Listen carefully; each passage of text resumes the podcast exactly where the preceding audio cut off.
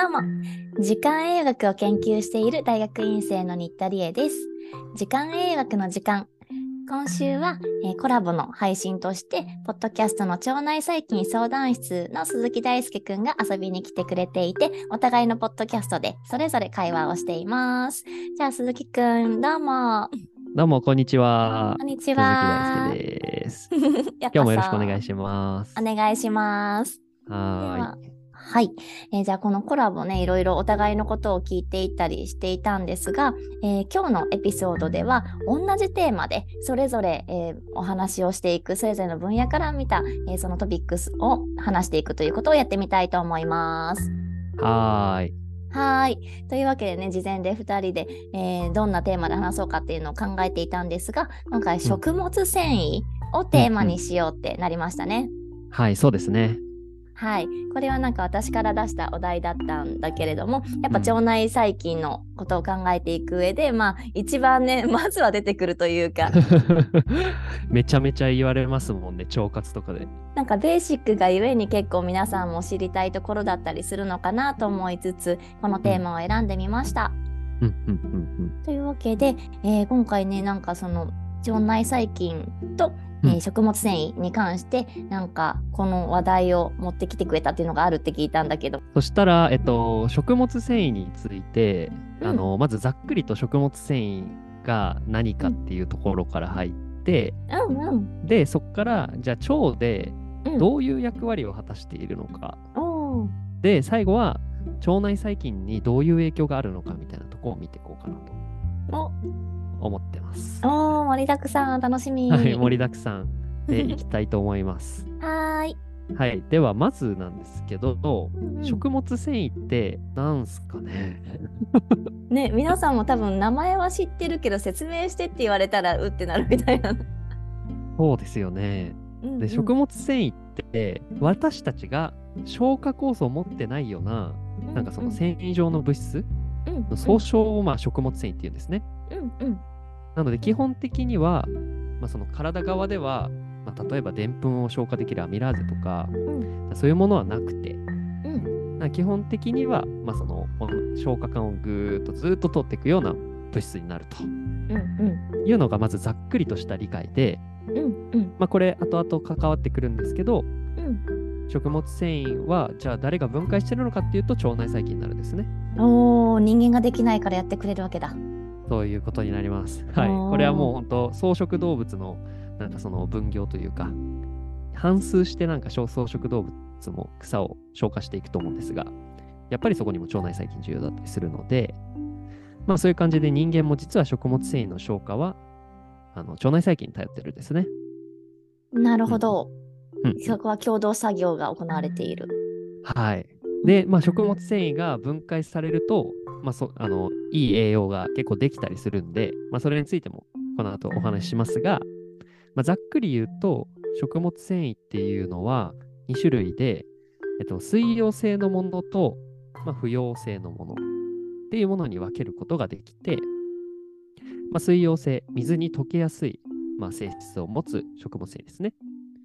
は、例えば、イヌリンとかあとはデキストリンとか難消化性デキスちょっと難しい言葉ですけど、うん、あとはペクチンとか水溶性のもので、うん、まあ、例えばなんかこの水溶性食物繊維が多く含まれるのは昆布とか、うん、果物とか麦とかあとはあのわかめとかね、うんうんうん。まあ、そういうものに多く含まれるって言われてます。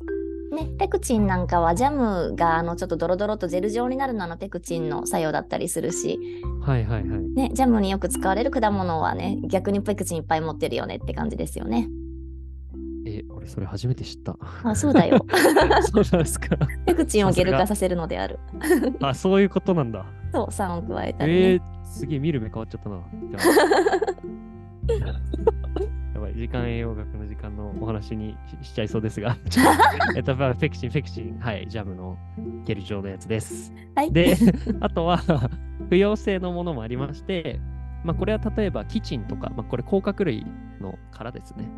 とか、あとセルロースとか、まあ、そういうものがまあ不溶性で、あのー、まあ、これも野菜とか、キノコとか、まあ、海藻とか、まあ、穀類とか、まあ、いろんなものに含まれているとで、まあそういう感じで、その水に溶けやすい溶けにくいで、まあ結構なんか機能が違ったりもして、で、まあその、例えば腸内細菌で、まあ、その利用される、その細菌が違ったりとかも、いろいろ、あの、現在調査される最中なんですけれど、そう、まあそんな感じで、ま食物繊維があると。じゃあ実際に皆さんがさっき言った食物繊維を含んでる昆布とかジャムでも何でもいいんですが、食べました。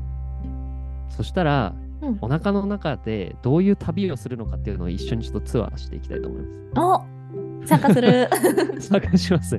あじゃあ、あの、皆さん、リスナーの皆さんと新田さんと一緒に、この消化管の旅に行きます。はーい。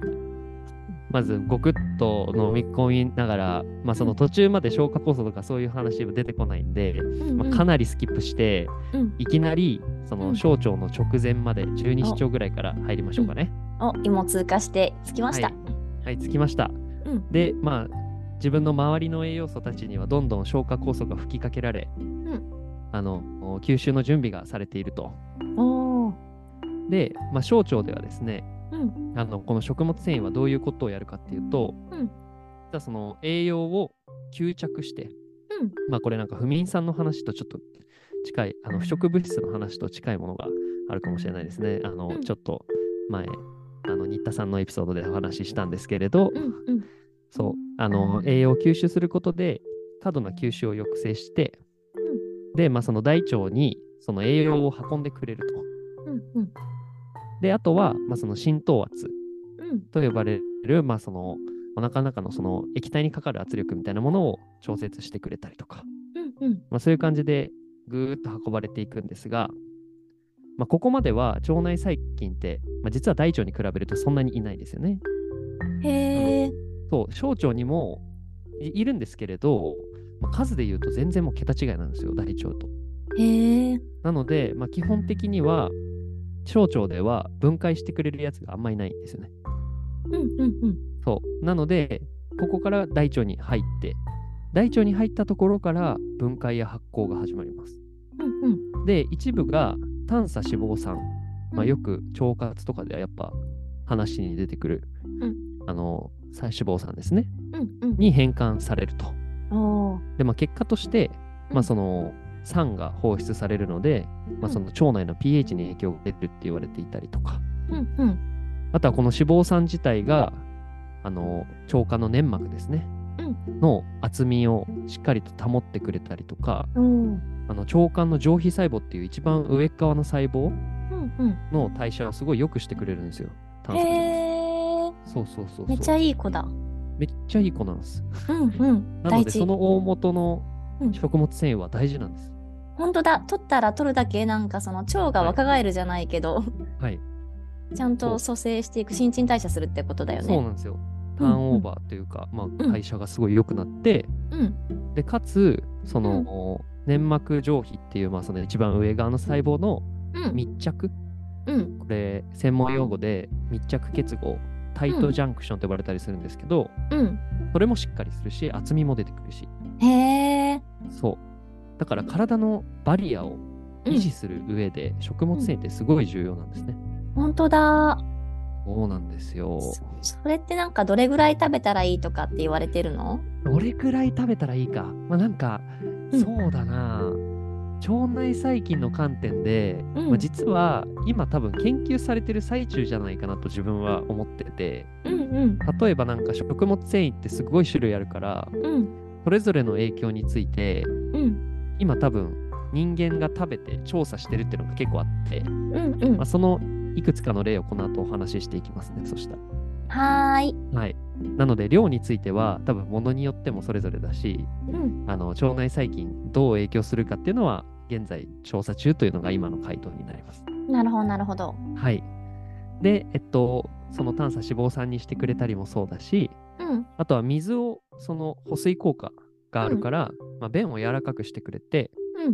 まあ、その便通を良くしてくれるとか、うん。うん。まあ、そういうふうに本当に腸内環境には重要ですよっていうのがこの食物繊維になります。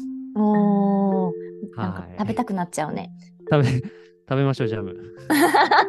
ペクチン、ペクチン。ペクチン取っていきましょう。そうそう。っていうので、あのあります。で、なんか一つ、あの、聞いたことがあるのが、さつまいもってすごい食物繊維が豊富っていう食材の一つだと思うんですけど、うんうん。あの、さつまいもを食べると、ちょっとおならをしたくなるみたいな。はいはい、ガス溜まるよね。そうそうそう、あるじゃないですか。うんあれも実は腸内細菌の影響じゃないかっていうのが考えられてたりしますね。へえ、ガスを発生させてるの？そうなんです。腸内細菌は、まあ、その代謝をする過程で水素とか二酸化炭素を出すんですけど、あの食物繊維に、あのなんだ、さつまいもに含まれてる栄養素とかが吸着されてるんですよね。なので、小腸で、あのまあ、吸収される量ももちろんあるんですが、一部が食物繊維と一緒に腸内環境まで到達するんですよね、大腸の。うんうん。で結果として腸内細菌が「やったー餌だ!」って言って、うんあの守られた栄養をそこでやっと食べれるようになるからおそれでガスが発生するっていうなるほど。そうそうそうそう喜びの結果。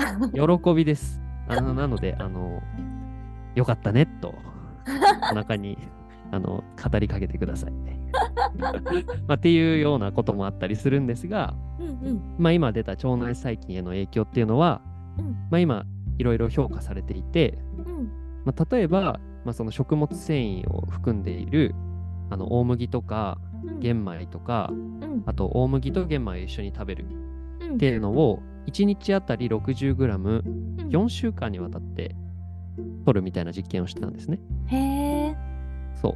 そうするとファーミキューテスっていう細菌の種類が増えてバクテロイデスが減るみたいな、うんうん、まあ、そういうものが見られて、うん、これと全く逆の現象がレジスタントスターチ、うんうん、難分解性のでんぷんですね、うんうん、の方では確認されて、うん、なのでこれは3週間1日 33g 食べたと。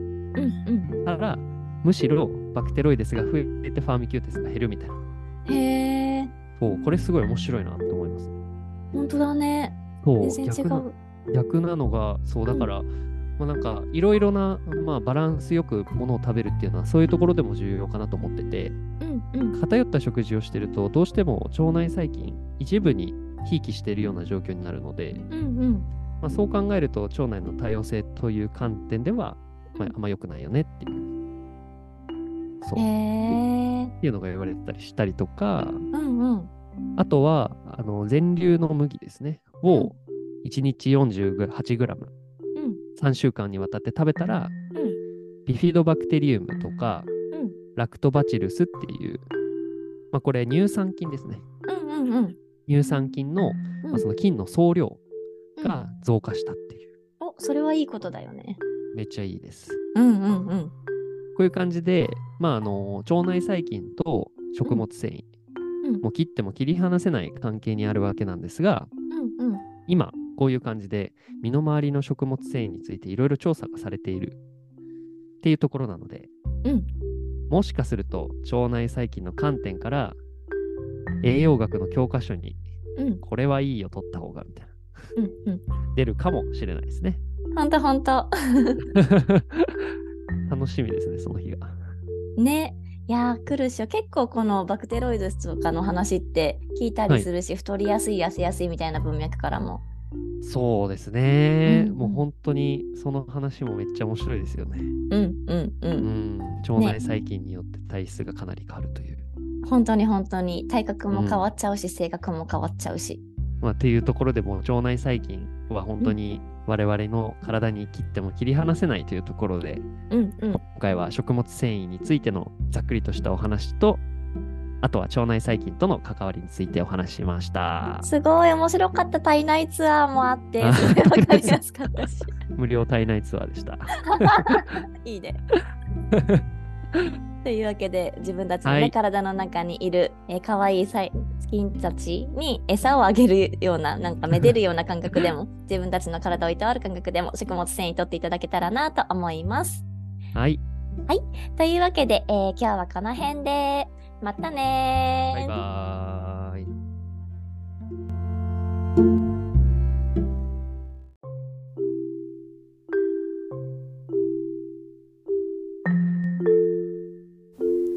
週のコラボ配信はポッドキャスト腸内細菌相談室の鈴木大輔くんとコラボでお届けしています。